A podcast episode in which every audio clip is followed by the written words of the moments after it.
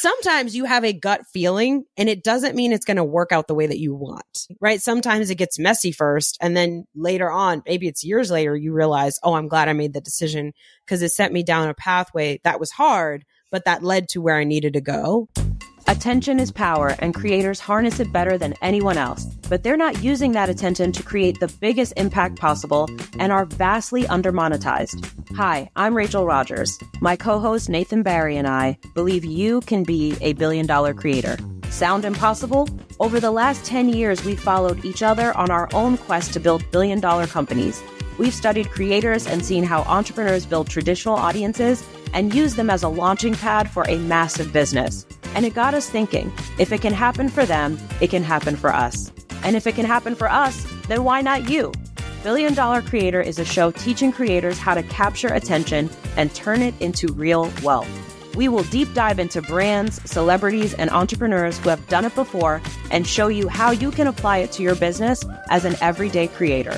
Join us weekly as we learn from both the wild successes and the missed opportunities, the grand gestures, and the integral mistakes and through that, help you become an expert at building your audience on your journey as a billion dollar creator.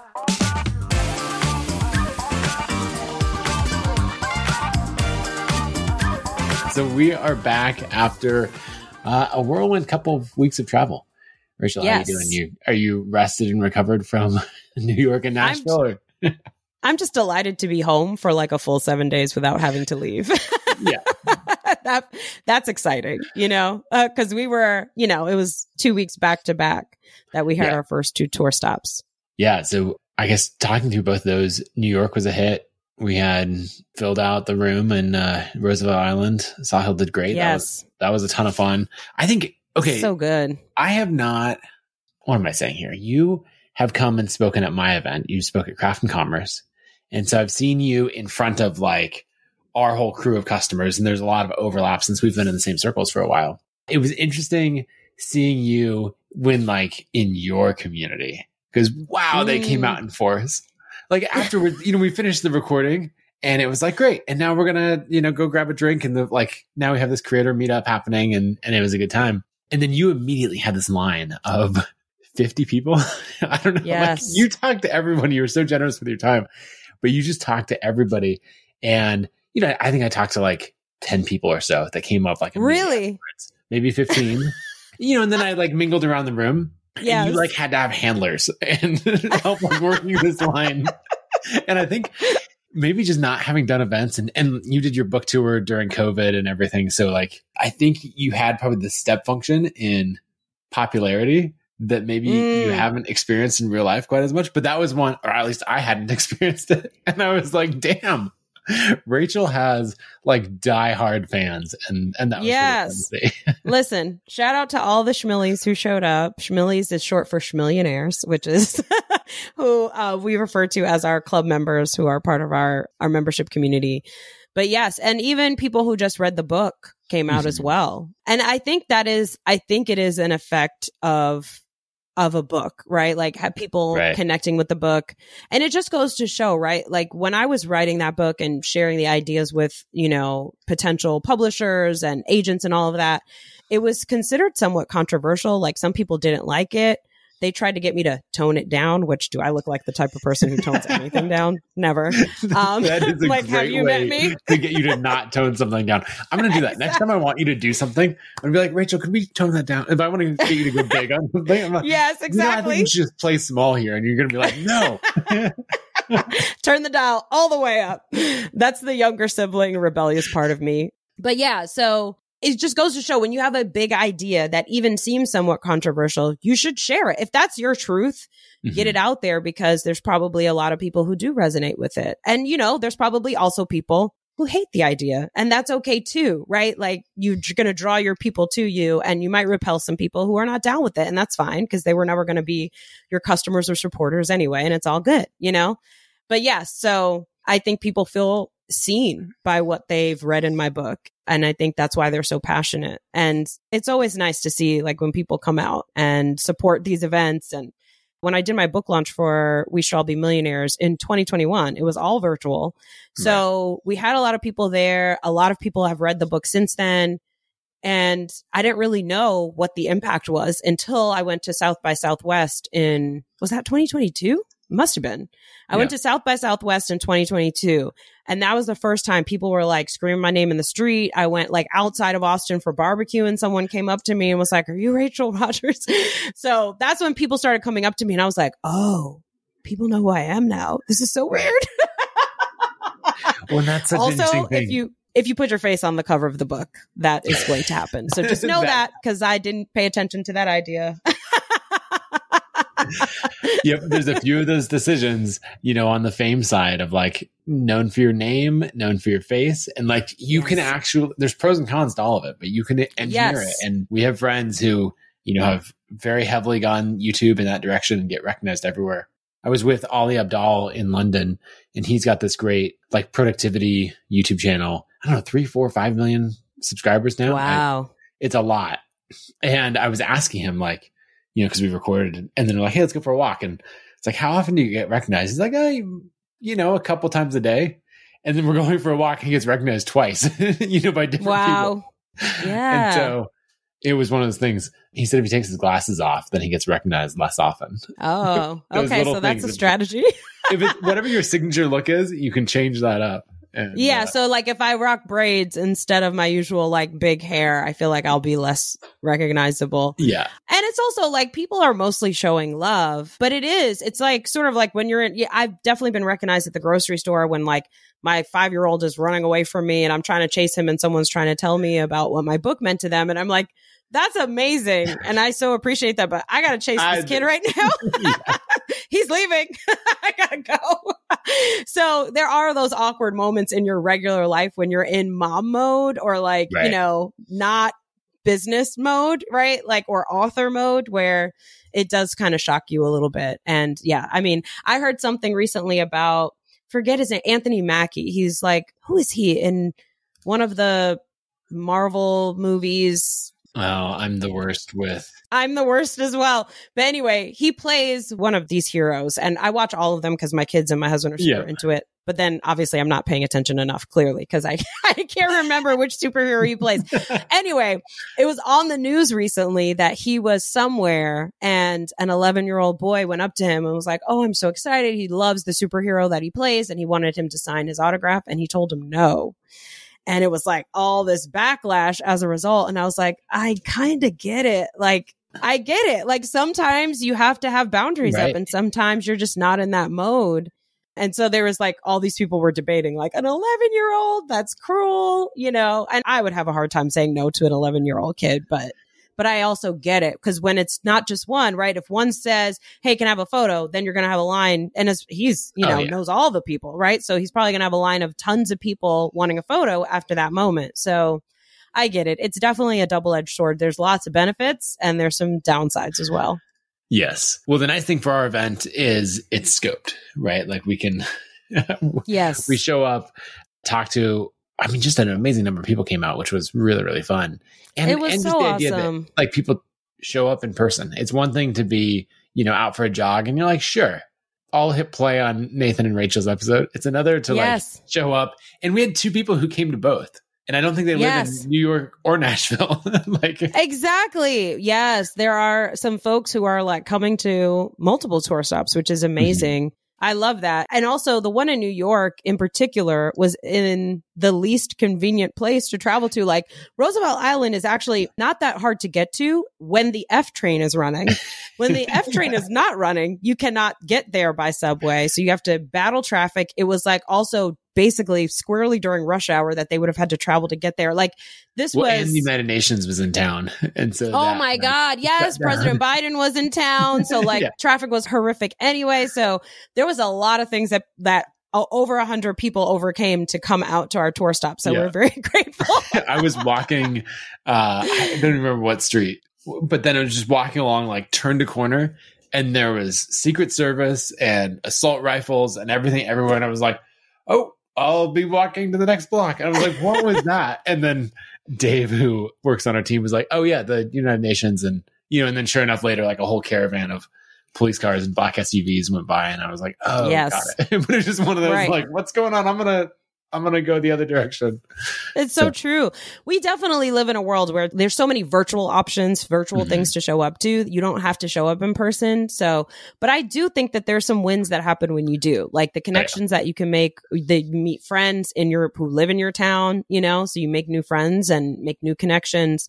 There's so much magic that comes from relationships that I think it's important to still leave your house sometimes and go foster those relationships in person.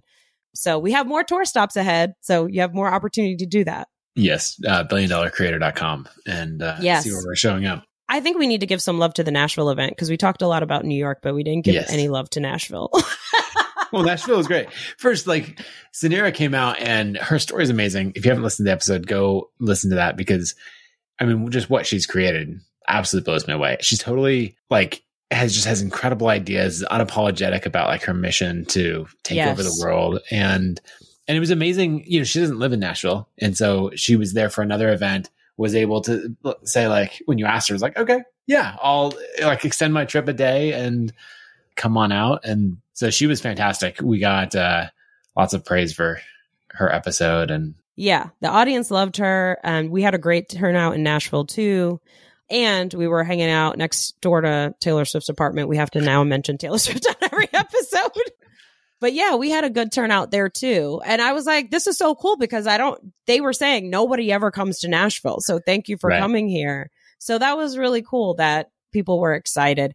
And I also just love seeing the ConvertKit and Hello Seven audience converge and like uh-huh. make friends and connect and like the diversity of the audience is really dope. So yeah. that's exciting. Oh, yeah, both events a lot of people commented on that. Like, there's such yes. a, a, unique range of, of people. That was really fun. Um, the other thing, yes. so at both events, and we won't do this at all of our events, but at both, we hosted a mastermind beforehand where yes. we were teaching about, you know, like the more advanced concepts of being a billion dollar creator and that mindset, and then flywheels. And we had other people uh, teaching sessions as well. And that was fun just to get like a 20, 25 professional creators in a room. And there were people like we were teaching stuff and then some of our guests would jump in, like Julie Solomon, who I hadn't met her. I'd followed her online, but I'd never met her before. And someone had yeah. a problem and she like jumped in and was like, okay, what about this? Have you thought about that? And I was like, yeah, I'm gonna sit down now and you let can you do your thing. let you do your thing because that was really, really good. It was very good. And I loved what Tim Grahl shared about, you know, building what that bigger vision is. And mm-hmm. he led everybody through an exercise that I had some major ahas during that exercise. So like the masterminds have been great for me. I have like pages of notes from both of those mastermind days. And like, you know, I, it's so valuable to get together with a group of entrepreneurs. And it's also another example. There was someone from my audience who's, you know, young black woman. She's like probably in her 30s. And then an older white man who has, you know, his business. And they were talking and totally vibing and connecting oh, and yeah. like sharing ideas. And I'm like, I love it so much. yeah. Cause it just, makes me so happy to see. Uh, there's so many great ideas that come from a different perspective. And yes. like what's what obvious to one person is like, oh, I'd never thought of that before. And when you can yes. say like, oh, my job is just to get you all in the room and then you know let, we'll go let there. the magic happen. On that note speaking speaking of magic uh, we could do a segment called lovers and haters. I don't know what, what we'll call it. It'll have to be something but i like now, it. now that we're a few episodes in we're starting to get the blend. And maybe we'll start with hater is too strong of a word. I'm just throwing that out there because i think it's funny um, this is not actually. we'll say like, detractor. You know, detractor. like with net so net promoter score, promoters yeah. and detractors. Yes, it's very. Yeah, corporate. we're going with lovers and haters. Crank it up a notch. Let's, let's go. Pretend extreme. No, no. So you saw this this post. Why don't you uh, run through it really quick on the uh, yes the detractor side? Yes. So we had someone who posted on one of the social media channels. I won't name which one and her name's Michelle. Here's what she said. A million dollars is not enough. Now it's about being a, in quotes, billion dollar creator. When over 80% of women owned small businesses don't crack $100,000 in revenue. It's not about a billion dollars or a million dollars. You don't need web celebs to break down Ryan Reynolds' marketing strategy for aviation gin, which I'm pretty sure is be famous, funny as fuck, and make great ads that go viral figure out how to pay yourself well and don't give a crap about what the billionaires do as that won't work for you. So First of that all, was her. We just got called web celebs. So so I- yeah, let's take I'm that. take that. I, I that's where I aspire to be. I'm not quite there yet, but Yes, exactly. So, yeah, so I just thought that was interesting. And she probably doesn't, maybe she knows I follow her, probably doesn't care, which is totally fine. I mean, I don't have a problem with people who Mhm. don't agree, right? Or don't like what we're doing. But I think it's an interesting question, right? About relatability or this idea that a million dollars is not enough. I actually, no one has ever said that. I never Mhm. said that. I don't think, Nathan, that's something that you've said. What we're saying is, if you want more, you can have it. And let's talk Mhm. about how to get it. Right. And we're always willing to share what we've accomplished, you know, and how, how we've done it and how we see people doing it. And so that we can break it down so that you can do it if you want to. So the idea about billion dollar creator is not that everyone has to be, you know, a billion dollar creator. The idea is that everyone could be a billion dollar creator. And let's break down what it takes to make that happen. I personally don't feel like my goal is not to be relatable, right? Like with Yeah. we should all be millionaires. The goal was not to be relatable because what's relatable is staying small and having limiting beliefs and, you know, having our income remain low or having a lack of control and power over your career and your lifestyle. That's not what I want. I don't want to relate to that. I want to reach for something bigger and I've done that for myself and I want to teach other people how to do the same because I know a lot of other people want that too. So I wanted to normalize a million dollars, right? When I heard no one talking about it. When I mm-hmm. started, it was always like six figures. And I'm like, I've made Right. six figures and I don't know about y'all, but I'm still broke. after I pay my team, pay taxes and all the other Yeah. things, there's really not that much left, you know? So six figures sounds very glorified and it sounds like it's going to do more than it is for you. So Mhm. I wanted to normalize that and not saying that I single handedly did because I don't think I did, but there's lots more seven figure entrepreneurs out there now. It is normalized now. And now let's normalize the next thing, which is building a business that can have a value of a billion dollars. It's like, why not you? Why can't you do it? If it's something that you want, why not you? You know, particularly if you have a big mission attached to it, why not be able to see that mission to fruition in a bigger way?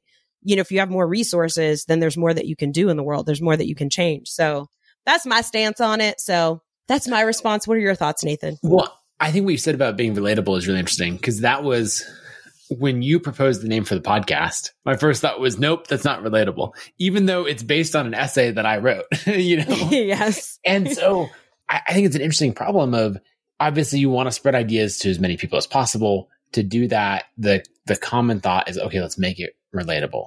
And I've even thought about that during some of our recordings where I'm watching the audience and going, well, a quick aside, it is amazing to record it in front of a live audience because when it's you and I recording on Riverside, it's like, is this good? I don't know. I'm having fun. Do you have fun? Okay, great. You know, we, I think it's a good episode. But like when you're recording in front of a live audience, you get like the mm-hmm, and the, you know you see people go like, I think we got an amen at one point. Um, yes, you get that immediate reaction. So you know the audience is with you. You can see, you can even see The them jotting nod. down notes. Yes, the head nods, all of those visual cues to let you know like that they're with you. yeah. So if you ever have that opportunity, if you're a podcast host, record in front of a live audience because it's so fun. But on that note, I was thinking about relatability because we have inherently chosen a topic that is not relatable to a lot of people. And I find these Mhm. trends or like this tendency that I have to want to go and make it relatable. Like, okay, but here's how if you're starting completely from scratch. And I'm sure there's some content that we'll come out with that will be, you know, the beginner's guide to thinking, you know, or, or at some point we'll cover that a little bit. But there's a, you know, a hundred or a thousand or 10,000 other shows out there that are talking about how to earn your first dollar on the internet and how to get to a hundred thousand. And so we're not trying to be all things to all people. And like, yep, it's, you know, to uh, Michelle's point, like it's absolutely a problem, you know, that most businesses and even, you know, most women owned businesses don't crack a hundred thousand in revenue. That is absolutely a problem. And that's not the problem that we're solving with this show Exactly. right? You're solving it with so much of your other content and training and your book and everything else. I'm solving it with content and training and a software product. And like this show is something different. And so Yes. I think saying like, yep, this show probably at times, often, our goal is for the show to often not be relatable. Yes. And for you to either decide that's not for me and to shut it off and unsubscribe, or to say like, I want that to be like, that's where I'm headed. And Yes. so I'm going to keep engaging and listening. Yes, for sure. I think there's so many people who have big dreams and big goals and are scared to say them out loud. And so I'm like, okay, let me go first. And then Mhm. maybe that makes Oh, you I feel like safer so that you can you can say you want to build a billion dollar business. You can say you want to m- build a million dollar business, whatever that big goal that's scary for you to say out loud, like let's normalize saying it out loud and not having people mock that person and say, "Who are you?" Well, here's what the stats show, so why would you be capable of doing that? We say the opposite. We say, "Of course you can do that." If you want to do it, you can do it, right? And let's talk about billion dollar execution like we did on the last episode with with Suneera, right? And we're showcasing somebody like Suneera because I think she's very relatable in a lot of ways, right? Like her story is relatable. We talked about how she was selling things out of her car when she Mhm. started out, right? And then you know, had this idea and decided to go full on and execute on it and created a billion dollar business. So if she could do it, of course, you can do it as well if you want it. Right. And Right. so my goal is not to, you know, it's sort of like this idea that like, oh, well, we can't count on people to, to get the best grades or we can't count on this population to make the most money or we can't. Right. We can tell them that, of course, you can do that and we can show them how to do it. And then maybe that actually is what solves the stat, not this idea that, well, the stats say this, so don't count on it. No, the stats say this, so, and we say, fuck that. and let's, let's crush those stats and make them irrelevant. So that's my feeling on it. I love it. I saw this quote from my friend Catherine Lavery, and she was quoting Rudyard Kipling. The quote is If you don't get what you want in life, it's a sign that either you did not seriously want it or you tried to bargain over the price. And like when I heard that, I was Mm. like, oh, okay. If you think about any of these goals, right? Like a huge business goal or a health or fitness goal or whatever else, the number of times when you're like, yeah, this is what I want. And you're like, oh, never mind. I don't actually want it. Like you realize Right. the amount of work that it is. And so you don't do it. Or you try to negotiate and you're like, I want it, but this is what I'm willing to pay, you know, either Yes. monetarily or usually in the level of execution. Yes. you know, I want to be super fit, but ah, it's a little too expensive for me, you know? Right. Right. Like Uh, that would but I only to if I don't have to give up cake, you know, Yeah, for me, exactly. that's my, that's my thing. I love sweets. Same. I'm I'm right there with you. And so thinking about, you know, trying to negotiate on the price where you're like, look, this is what I'm willing to do.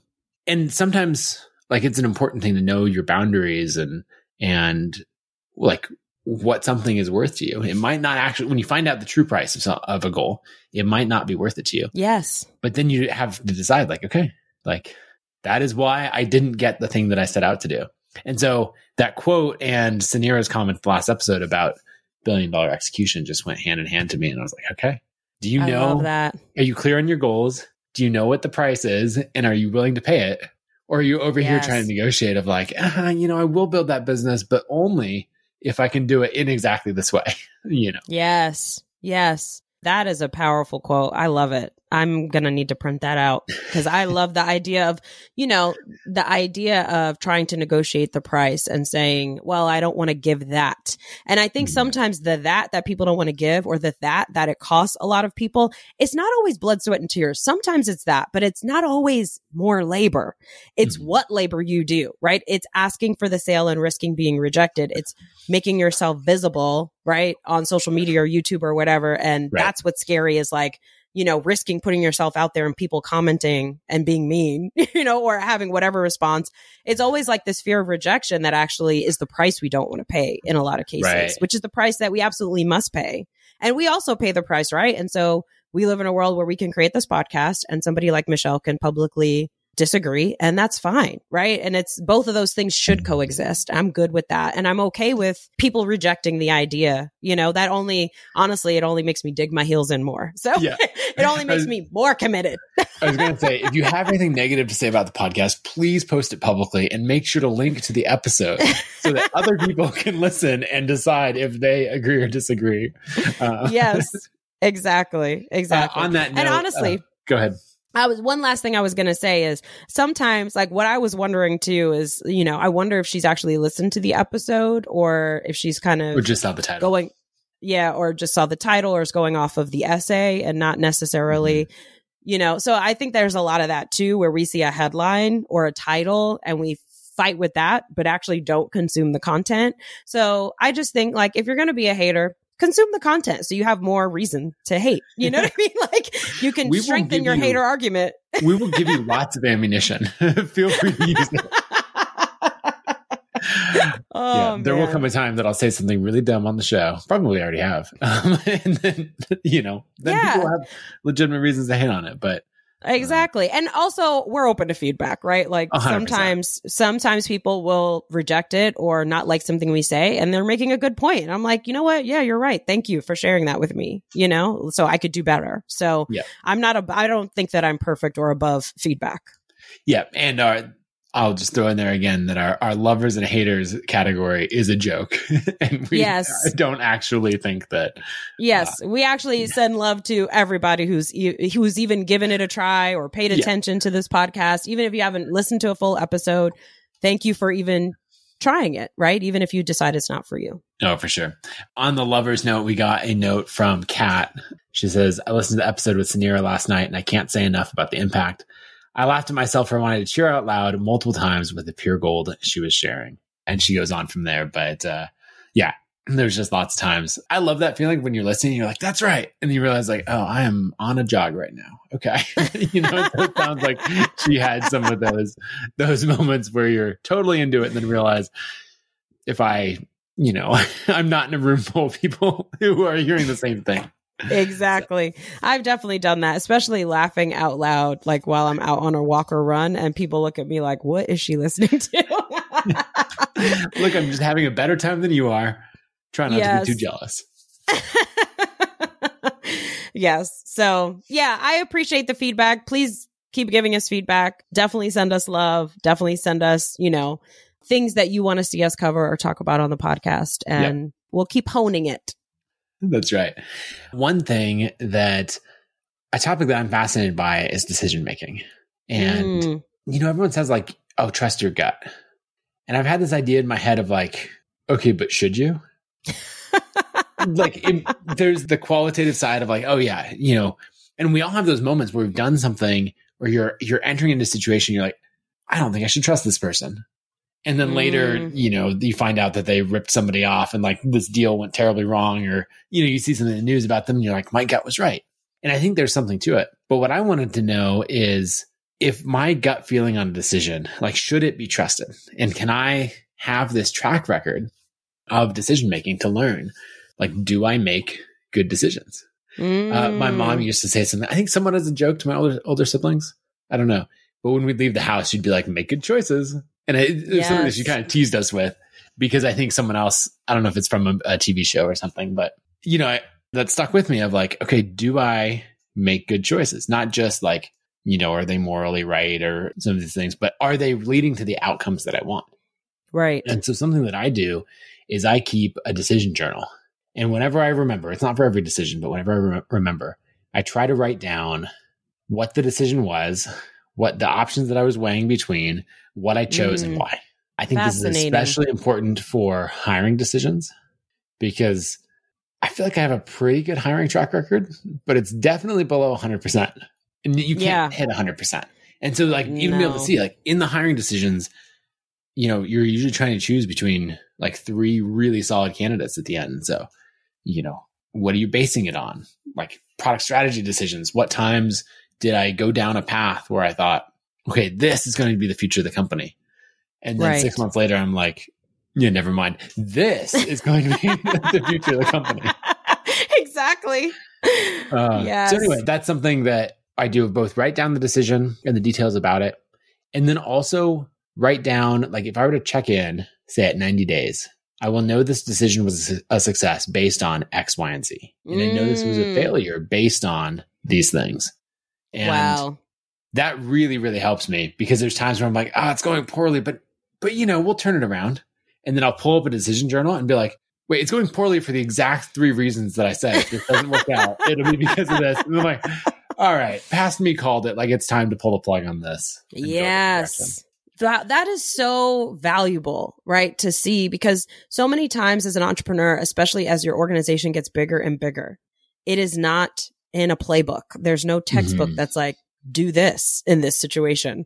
You're going to have situations where you're like, I have no idea what to do, you know, and you have to go and think about it. And at some point you got to make a choice. And sometimes it's literally 50 50. You could flip a coin with some of the challenging decisions that you have to make. So if you actually have a track record where you could say, you know, it's particularly on this kind of decision or just on these big decisions that I've made in the past, how many times was I right? Right? Yeah. And it's almost like checking your work on your gut, right? If your gut says to do X, right? Like, was your gut right most of the time or was your gut wrong? And I actually suspect that, first of all, I think that like follow your heart or use your gut is good advice in some mm-hmm. circumstances, but not everything is a matter of the heart. Right? Like not everything is something that you have a strong gut feeling. Sometimes you, first of all, don't have a strong gut feeling. So you don't know what to do. And it's also your gut feeling could be wrong right? like it's possible to be wrong. One of my friends who's actually a life coach was really helpful to me when she said, like saying use your gut. Your gut is one source of data. It's not the Mm-hmm. only source of data, right? So your gut says this. What does your team, people on your team say, right? What do the stats say? You know, what data can you point to or what objective information do you have that you can use that are other points of data to help you decide? There are some times where you have a gut feeling or you know in your heart what you need to do. And at those times, just do it, right? Like that's what you need to do. But there's plenty of other decisions where you have no clue what to do and your gut ain't saying nothing, right? or you're trying to make it say something that is not actually there, right? So I love having that check on it. Like actually is trusting my gut an effective solution? So of course I have to ask, how often are you right? what do the stats say about your yeah. decision Well, the hard thing is that often, and this is true for a lot of decisions, often it's not clear cut down the road. Mm, And there have been a lot of times that I've been right for different reasons than I expected. And it's easy to say, Mm. like, I made this thing and it worked. And see, but then you look and you're like, I made this thing, it's going to work because of X, Y, and Z. And then you you end up like it did work for entirely different reasons, and your assumptions were not were not accurate. Um, so I've had that with like marketing campaigns at ConvertKit, people that I've hired that have really surprised me. Like they ended up not being good at the thing that I hired them for, but they were entirely excellent at, you know, a new role that we found for them. And yes. you know, their work That's happened to me character- too. Yeah. Yes, that has happened at Hello 7 as well, where we hired somebody for one role and they did a good job in that role. But then this other role that we gave them that we wound up doing sort of by necessity, asking them to help out with it. And they wound up Mhm. crushing it. And we're like, oh my God, you're the new person to do this now. Like, forget this other role we had for you. so, yes, I've had that experience as well. And it's interesting too, because one of the things that I was going to say about following your gut that I was kind of nervous to say, but now you're making me bolder, um, is to say like sometimes you have a gut feeling and it doesn't mean it's going to work out the way that you want, right? Sometimes it's Mhm. like there's a path that you're meant to follow. Maybe it's so that you can learn a hard lesson sooner rather than later. So it's like just because you followed your gut feeling doesn't mean that it's going to work out neatly, right? Sometimes it gets messy first. And then later on, maybe it's years later, you realize, oh, I'm glad I made the decision because it sent me down a pathway that was hard, but that led to where I needed to go, you know? Yep. So I think it's, we sort of think life is going to be this linear path and it doesn't always work that way. So sometimes you do need to follow that, your inkling, following your instincts. I feel like in therapy, this is something that is a common theme that I'm working on with my therapist, which is like following my instincts, you know? Because if you think about it, right, you're the most experienced person on the team building this business, right? No Right. one has been doing it longer than you and no one understands the nuances better than you typically, right? It does start to change over time as you get bigger and bigger. But right now, like that's still 100% true. So like you're the star player. So like following your instincts, you have so much data that you've taken in over many years, right? That are leading to that instinct. And so it makes sense that you would follow that. And a lot of times it's like doing the opposite of what the team wants to do, which is the battle that you have all the time that I have, right? Where my Yep. team's like, we should do X. And I'm like, we have tried X like 12 times over the years and it's never worked. And I don't think it's going to work this time either. Well, I think that's so important of the experiences that you have that the team might not have been there for. And then like how that feeds into the instinct. Like something about me is that I will, if I see evidence that something is working, I will stay on it for a very like an unreasonable amount of time. Yes. And the reason- you're patient. I am. someone said this actually. I want to at the New York event. I think at the Mastermind, and I'm going to totally get the quote wrong, but it was basically being impatient with action and patient with Mm. results. And that's the way that I Mm. think I am. Of I will. I'm like, we have to execute on this now. Here's how it like, you know, every day matters.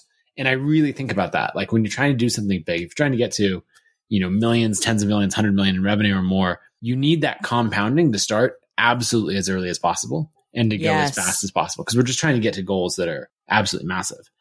But often that compounding takes a very long time. Yes. And so I look at experiences that I've had of customers that I've tried to land for ConvertKit, where it's taken me four years or more Mm. to get a single customer. Not that that's the only thing I'm doing, right? But of these touch points over the years, following up every couple Yes. of months, staying in touch, saying, Hey, can we do this project for you?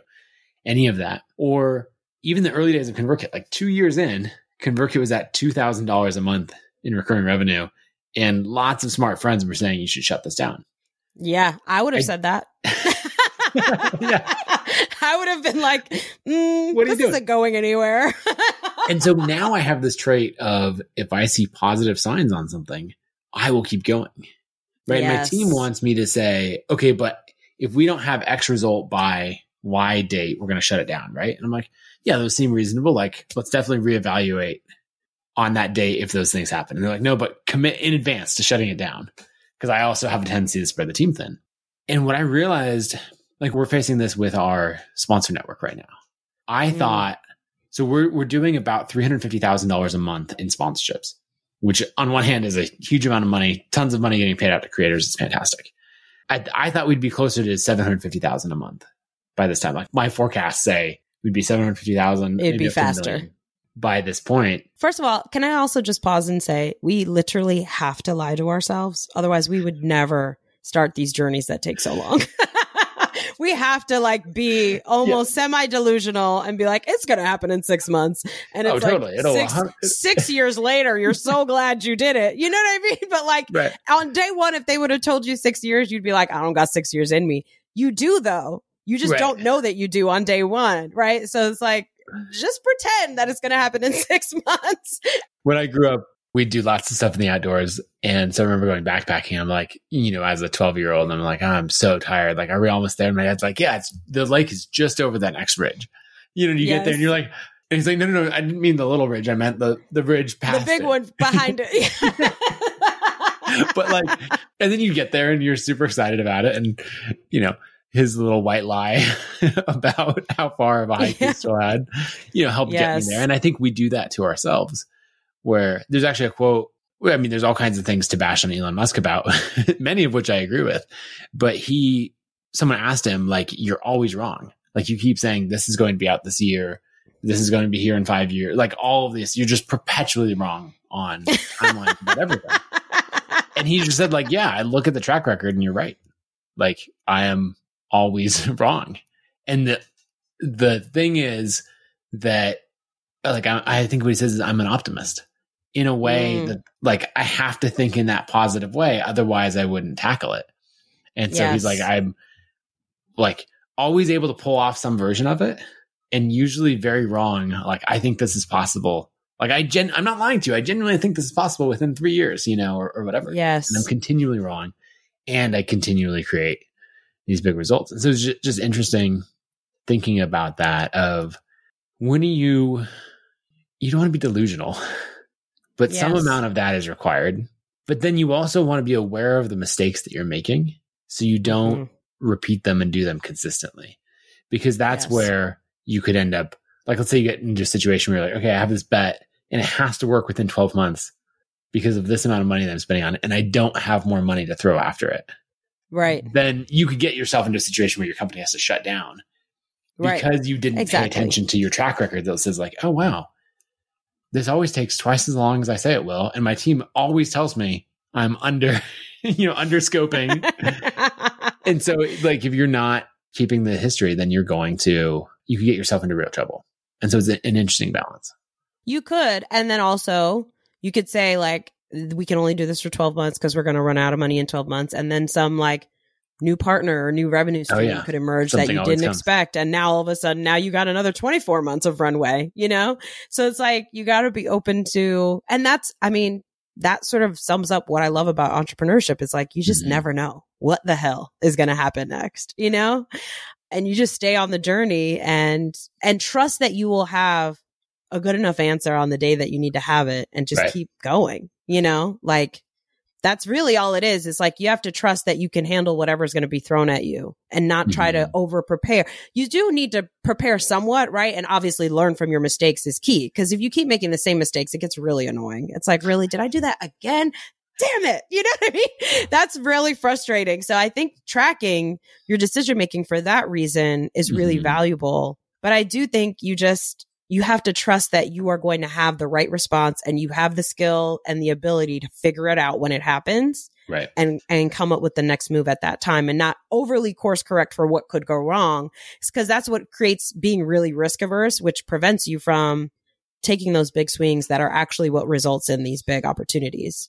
Not just you know being what is it? Famous funny as fuck and making great ads that go viral it's not that that makes you a billion dollar creator it's showing up every day and doing the work yes. Well, on that note of thinking about the like the mistakes that you make, there's another list Yes. that I track. And that I it's just in in the Apple Notes app. It's not tracked in any fancy place, but it's just a, a note called unforced errors. Now, if anyone doesn't know Mm. from sports, an unforced error is defined as a mistaken play that is attributed to one's own failure rather than the skill or effort of one's opponent. Right. And so this is like Mm. you're you like, oh, dropped that- the ball you dropped the ball, you, you know, whatever it is. That was an entirely Right. catchable pass. The tennis swing, like that, it was all you. No one made Yes. you do that. And this is the list. I think as an entrepreneur, as you get more and more successful, you get more positive feedback. Like, oh, Rachel, you're Yes. so amazing. You did this. You did that. You know, oh and, and you're like- totally and then that can get to your head and you're like, oh, I should trust my gut on 100% of these things, or I don't make mistakes, or now, other people Mm. get too far caught up in the other direction, but you know, you have to realize that that feedback is going to keep building you up. And so having the list of, okay, where have I made a mistake that it's not through, like, I was trying to choose between A or B. I went with B. You know, it turns out A would have been better. That's not an unforced error. An unforced error is when you're setting a strategy on something and, or you totally miss an opportunity that you should have seen. yes um, I have a couple of these that I Yeah. can talk about. Do you want me to? yes, I, w- I would love you to. And one thing I was going to say too is this is why I have a sort of personal policy that I trust no one's opinion of me. Oh, okay, and so about that means when people are sending me love all the time and being like, you changed my life, or I love your book, or this or that, or you're the best, I'm kind of like, maybe. I don't know. You know what I mean? Like, I take it with a grain of salt and I'm like, I'm going to accept the compliment. And it's sort of like I accept it. I'll hold it in my hands, but I will not let it get into my veins. I will not let it Right. like permeate, you know? And it's the same thing with hate, right? Like with people who are like, you're the worst, you're evil, you're this, you're that, whatever. I'm sure there's all, you could probably Google it and find plenty of things, plenty of adjectives that people have said to describe me. I don't trust those either, right? Yeah. Like again, it's like I can hold it in my hand and I can, I even, when I get that sort of negative feedback, I can look for it and say, okay, let me ask myself, do I feel like I was out of integrity? Do I feel Mhm. like I did something shady? You know, let me ask myself really and think about it. And I ponder that because I, I, you got to ask yourself, you got to be, always be 100% honest with yourself. But I just have this policy that I like, don't trust anyone's feedback. I just have to trust my own. Do I feel like I'm in integrity? You know? Right. And of course, I have those close friends and and close family members who tell me the truth about myself, both the good and the bad. And I'll I'll take what they have to say with more weight. But I think you just have to have a policy of not not accepting too much praise and not accepting too much hate either. Usually hmm. the truth is somewhere in the middle. You're not the best thing since sliced bread. You're also not the worst thing. You know what I mean? You're somewhere in the middle. And I feel like that's a great way to stay even and not let shit go to your head and also not beat yourself up too much or hate Right. yourself because you made a mistake. You're allowed, you know, we're all human. So anyway, that's just an aside. Before you go into unforced errors, you were going to say something about the creator network about getting to Oh. 350 Yeah. and I feel like people are going to be mad at me for cutting you off. So I want to make sure. We're going back to that. We'll just jump around between a few things. So, so I realized that I have this tendency in myself that if I'm seeing any, let's see, I need two characteristics to be there for a project. One, Mm. I need to see any positive momentum, Okay. and I need to fully believe in the like its eventual role or place in the business. yes. And if I have those two things, I will stick with something far longer than is reasonable. And it's because if I look back in my like entrepreneurial career, I have like these four or five moments where any reasonable person would have said, time to shut that down. And many people did say that. And I chose to, st- to stick with it. And then it resulted in something very, very successful. And so I have to make sure to bridge the gap. Like this is something for our, our sponsorship network where now it's getting real momentum. But the team kept saying like, okay, you know, here's your spreadsheet of where you said it was. Here's where it actually is. Like it's Right. inconsistent, all of that. And like I had a hard time articulating a why, like against Yes. all data, we just needed to stick with it. And I'm like, no, because creators need this service. And I'm seeing like, yes, that was a big problem. We figured it out and we'll figure out this next one and on from there. And so I think you have to be able to tell that story to your team and not just saying like, My gut says stick with it. And I'm like, I can't make business decisions off Nathan's gut. Like, but then if you can tell the stories and say, this is why, this is the track record yes. that tells me if I stick with things, you know, longer than is reasonable, I will often get great results. And so that, you know, I'm willing to keep investing. Stick it out. Yes. Yeah. I love that so much. And I do think you have to sell ideas, right? Mhm. To your team, right? Like you have to share the narrative that's in your head. They need to know it too, because they need to know why they're getting out of bed every morning to work on this thing, you Right. know, that they think is a fail. If you don't show why you think it's a win, you know, they're going to still think it's a fail and be like, why am I working on this waste of time project? yeah. There's this idea know? That, you know, I've heard people say like good ideas should sell themselves or stand on their own or whatever. And it's like, no, so many good ideas require great marketing and packaging and then Yes. relentless sales until someone actually understands it.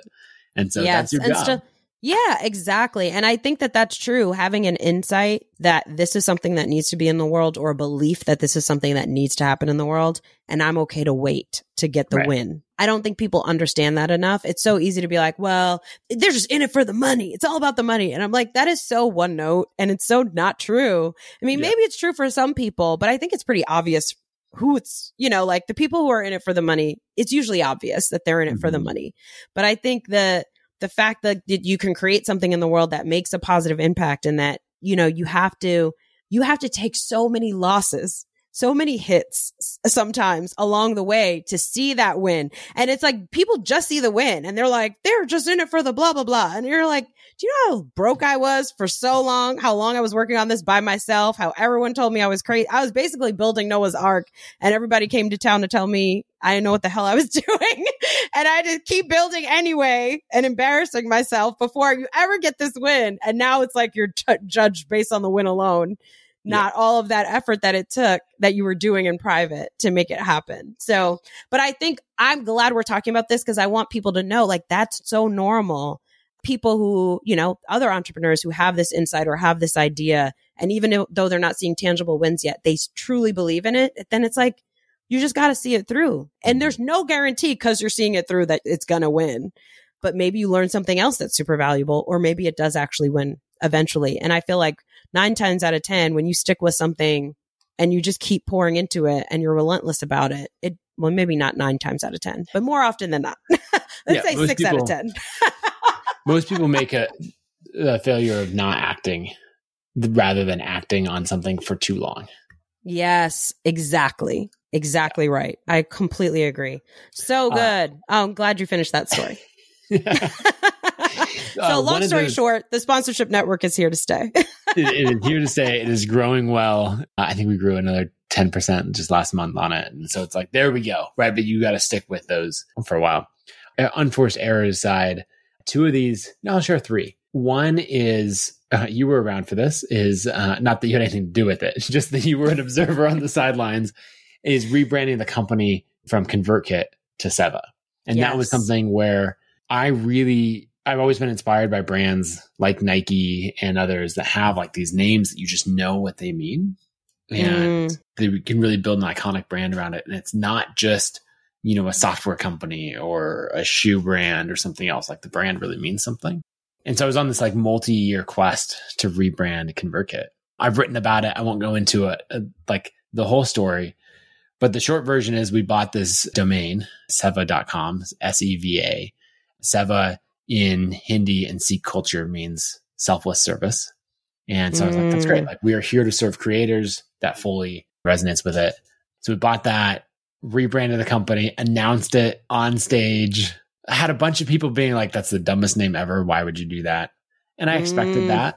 And it's like, give it a few years. Like so many companies, Yeah. you know, like It'll does take hold. Lululemon mean? You know, like And then what ended up happening is realizing we started to get a different category of feedback where people were saying, not like this name sucks or something like that, but they were like, this name is sacred to me. And I'm like, well, hold on. Mm. You know, like in the hate mail, you're sort of like, whatever, whatever. What's that? yeah. And I knew that it was a Hindi word and it was a thing, you know, a Sikh word as well. And in Hindi, the research that we'd done, like it, it means service, right? Like the, it'd be pronounced seva, but the, the passport service, you know, is, is basically seva passport, you know, and so where you would go to get your, your passport. But in Sikh culture, it means like giving without the expectation of anything in return, like the highest form of worship. yes. And so that you realize like, oh, that's Mm. like something really, really important. So I went through this whole journey and there were like different layers of it. First is like, it's something from someone else's culture. Like that's not ours. And then second, like it's something very, very meaningful. And so I ended up changing the name back, you know, undoing all this, getting a new wave of backlash because now it was like, oh, you've given in to the social justice warriors. You know, and he was like, Mm. oh my God. you know, trying to say, like, And no, here's the, the journey that I went on, and here's why I think this is the right decision and the best. Like, if you truly understand what Seva means, like, the only option to do is to not use this for like your for profit company. So there's a lot of things in that. Like, sometimes stuff will happen that you make a mistake and, you know, learn from it, move on, apologize for it.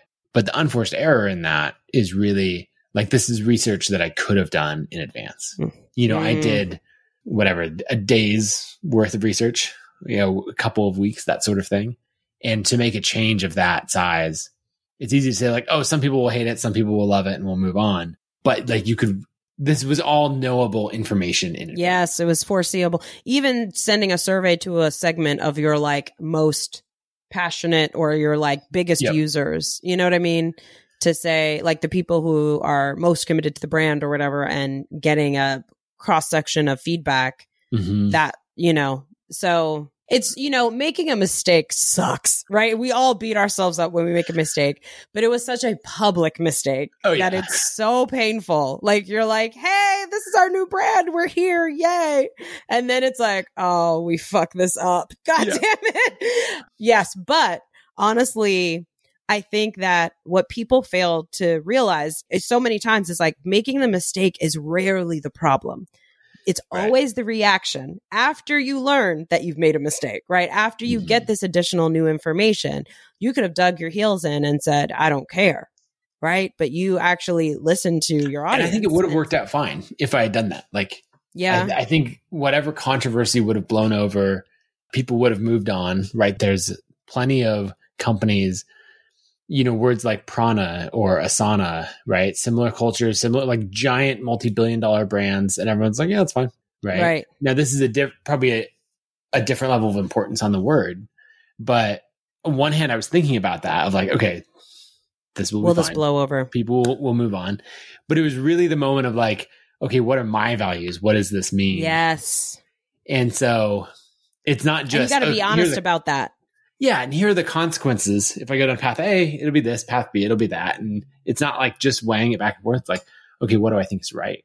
And that's the Mhm. thing that made like made the decision. Yes. And so then, you know, in my decision journal and in my list of unforced errors, I have notes on like, okay, on decisions of this level, right? Here's types of things we can do in the future. Let's Yes. carve off. I have 200,000 people on an email list. Send an email to like 5,000 of them across section Right. and see like, like test this out. Another example that I loved is the company FreshBooks. they make accounting invoicing software and they had a new version. They decided to rewrite their software from scratch. Totally new version, but they knew that if they rolled it out, some people and were like, here's the new thing, some people would be really upset. Yes. And so they wanted to know, they wanted real feedback and to be out there in the market for as long as possible with the new version and keep improving it without all the preconceptions of the old one. Yeah. So they founded a new company, gave it a different Wow. name, never told anyone. And then there's just this new player in the invoicing space that started competing for the same customers and started competing out there in the market. And it was able to like build and grow and get feedback. And then only like 18 months in after doing this, did they then say, actually, just kidding, we're the same company. And we now have a really solid, compelling product that we've been testing in the market for 18 months and we know exactly Wow. what's better and we've closed all the gaps. Because they could say, like, hey, switch from FreshBooks to this one. Someone's like, no, I love this feature in FreshBooks that Yes. you don't have. And they're like, great. we missed that in our, you know, in our testing. And so they could build that out and go from there.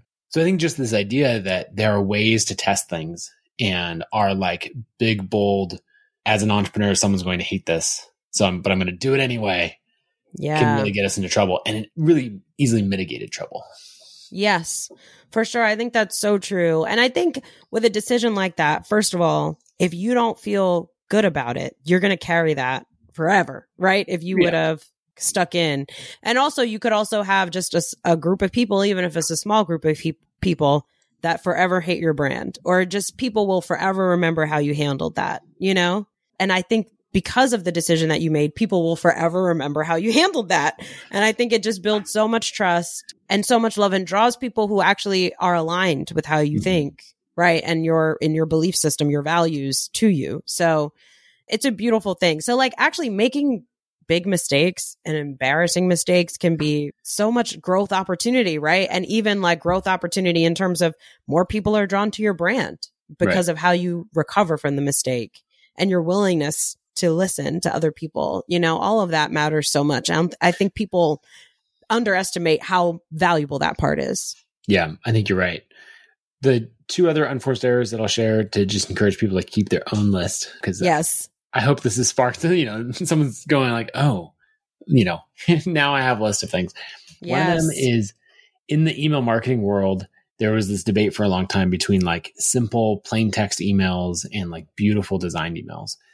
And we stayed, we ran a bunch of tests and we found that the pretty much always, like st- in a statistically significant way, the plain text looks like I just sent it from Gmail.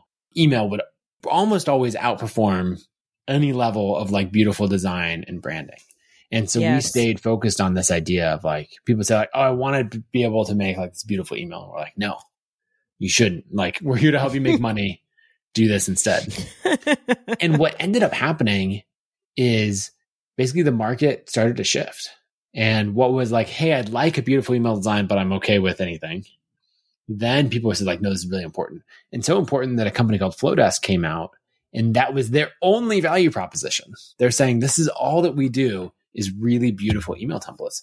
And they ended up building a business to, I would think over 15 million a year in revenue, ta carving out a section of our market all because we like stayed true on this one thing that we believed in and excluded Mm. people who are like, okay, well, I'm going to go find a solution somewhere else. And that was something that like the reasons that we focused on plain text emails was still like they're still true today. If you run the same, Yes. same test, it still performs.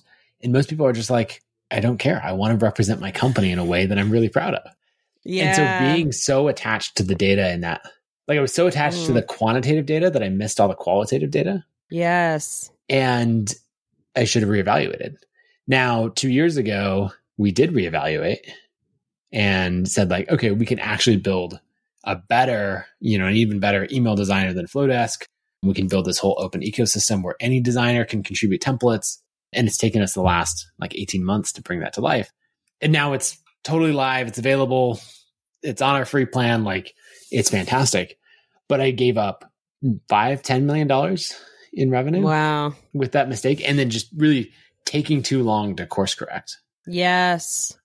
Ugh, that reminds me of this idea of kill your darlings. Mm. You know, that is a Stephen King quote.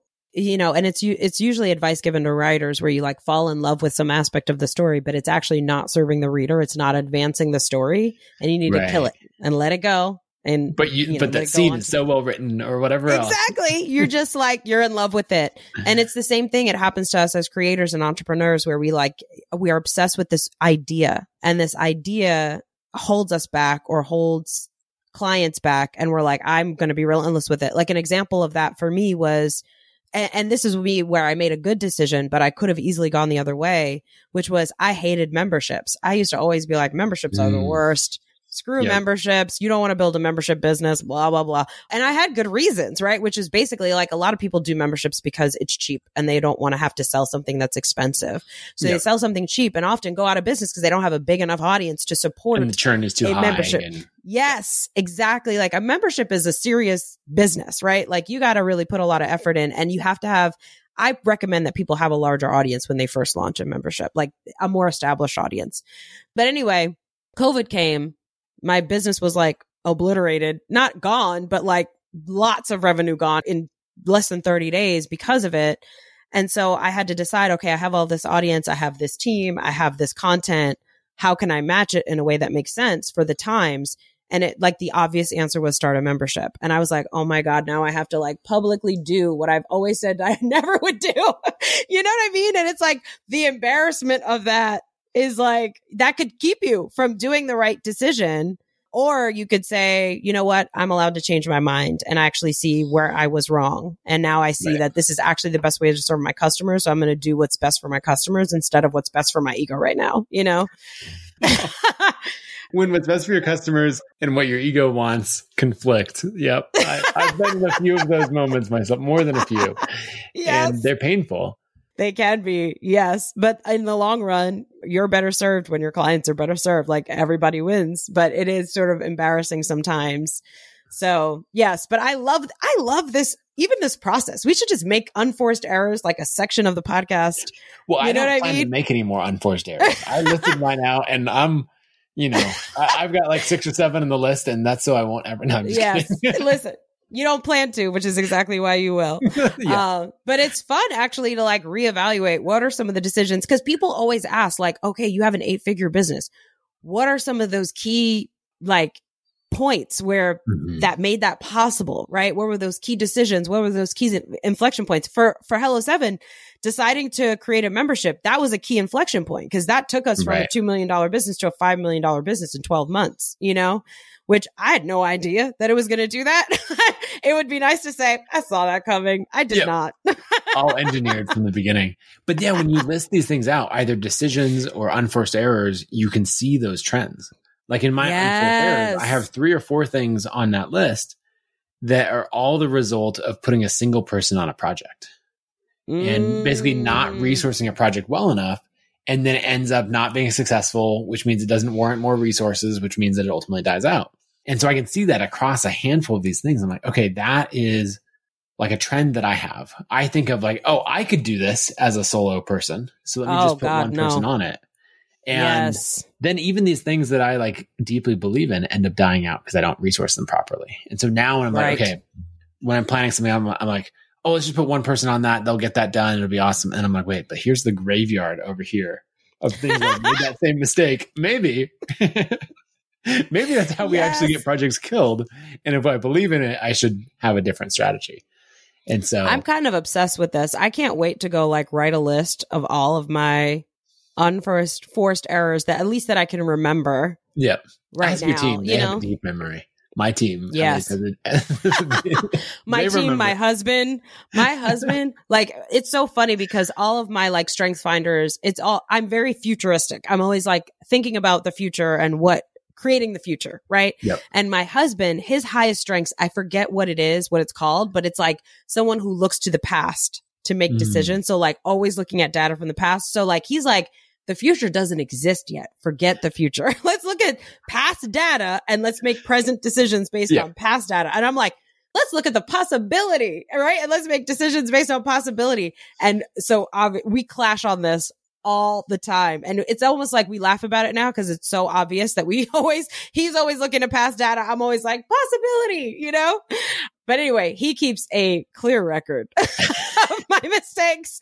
So I'm going to go to him and the president of my company, Brittany. First of all, her memory is like a steel trap. She remembers everything we've ever did. And she, I'm always like, well, we made this decision. And she's like, that is not at all what we did. Actually, what we did was X, Y, Z. She remembers it to a T. So I have all the resources I need, I think, to make my list of unforced. That's good. Well, for anyone, anyone listening, if you make your own list of either a decision journal or have a process like that, or you have your list of unforced errors, we would love to hear about them. Twitter, Instagram, yes. any of those places. You can even write them into review. If you're like, oh, I want to write an Apple Podcast review talking about my errors, go ahead, so long as it includes five stars. That's all that I want. to be clear, you're rating this podcast, not the quality of your decision making in the Apple Podcast review. On that note, we will be let's see when this drops we will be in new orleans at fincon for a live recording yes. show. The week after this drops. And then we're going to do austin and la in early november. So look for those dates. Yes. it'll all be on billiondollarcreator.com definitely write a review.